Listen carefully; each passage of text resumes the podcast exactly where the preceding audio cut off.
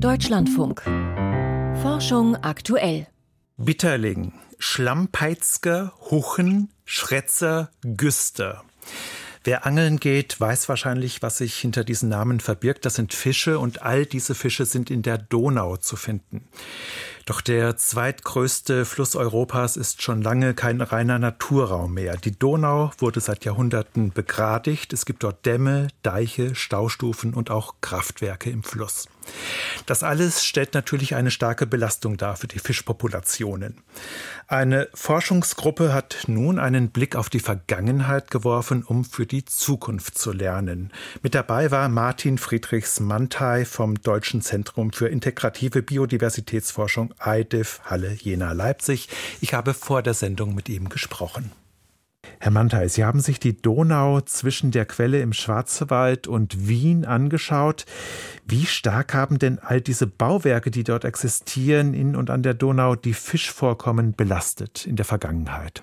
Also es ist so in der Donau tatsächlich oder wie in allen anderen Flüssen auch, dass es natürlich nicht einen Faktor gibt, der jetzt alles extrem stark belastet, sondern wir haben ja immer diese multiplen Faktoren sozusagen. Begradigung, die Bauwerke, die Eutrophierung, also die Nährstoffbelastung, Klimawandel, invasive Arten, das spielt alles immer eine Rolle bei den Gewässern.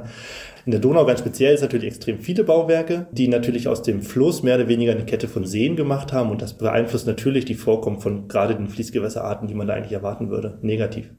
Können Sie das vielleicht an einem Beispiel, an einer Fischart etwas konkret machen? Also ganz konkret ist es natürlich so, oder am deutlichsten, was der Bevölkerung immer schnell klar wird, waren natürlich diese großen Störarten oder diese großen Fische, die Störe, die eben immer mehr verschwunden sind durch die Bauwerke, weil sie eben nicht mehr aufwandern konnten in die obere Donau, in ihren Laichgebieten. Aber es gibt natürlich auch viele andere Fischarten, wie zum Beispiel die Nase, die auch sehr strömungsliebend ist. Die hat auch sehr große Probleme in der Donau gehabt, eben durch diese ganzen Staustufen, weil eben diese ganzen langen Wanderungen, die längeren Wanderfischarten sind einfach davon natürlich extrem betroffen.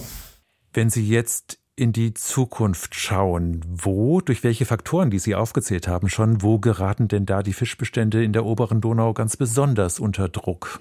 Wir haben natürlich die Studie basiert auf einer hydrologischen Zeitreihe, die 200 Jahre zurückdatiert und 100 Jahre in die Zukunft blickt. Und in den letzten 200 Jahren sehen wir einfach, dass die Hydrologie extrem durch eben Querbauwerke, Begradigung und so weiter verändert wurde.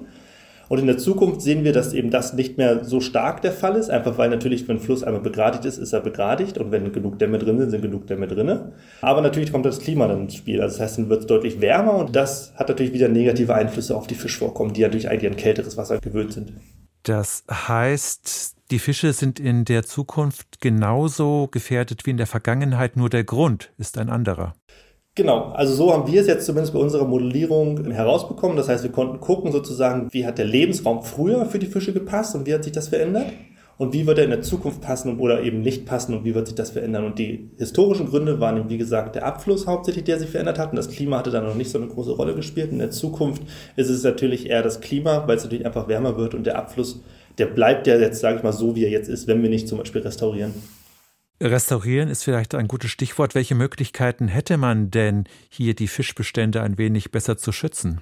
Es gibt Studien, die zeigen, wenn man zum Beispiel einen gewissen Druck auf eine Art reduziert in einem bestimmten Punkt, kann man damit andere Stressoren wieder ausgleichen sozusagen. Und wenn wir jetzt natürlich dafür sorgen würden, dass die Donau, die begradigten Strecken wieder renaturiert werden, das heißt wieder mehr meandern können, Altarme wieder angeschlossen werden, vielleicht Ufer beschattet werden, wir vielleicht auch Dämme zurückbauen oder eben weniger Kleinstwasserkraftwerke in den oberen Regionen bauen, dann haben wir natürlich, nehmen wir den Druck von den Fischen und die haben natürlich dann wieder mehr Möglichkeiten, sich an zum Beispiel Klimaveränderungen anzupassen. Eine ähnliche Situation wie an der Donau gibt es natürlich auch an anderen großen deutschen Flüssen. Ich denke an den Oberrhein, der ja auch historisch begradigt wurde. Ist das jetzt hier nur eine exemplarische Studie, die sich auf andere Situationen auch übertragen lässt? Genau, man muss dazu sagen, dass wir natürlich diese historischen Daten, die wir jetzt für die Donau hatten, die waren relativ einmalig, diese hydrologischen Abflussdaten. Aber natürlich, das Prinzip ist natürlich für viele Flüsse, gerade in Deutschland oder auch generell in Europa, immer das Gleiche gewesen, dass natürlich Sachen immer weiter ausgebaut wurden für die Schifffahrt, immer mehr begradigt, immer mehr Staudämme und so weiter. Und dass der Klimawandel in Zukunft, der wirkt ja nicht nur auf die obere Donau, sondern auf alle Flüsse in ganz Europa. Wir konnten es nur für die Donau machen, weil wir die Daten hatten, aber es ist natürlich übertragbar auf andere Flüsse. Sagt Martin Friedrichs-Mantai vom IDIF.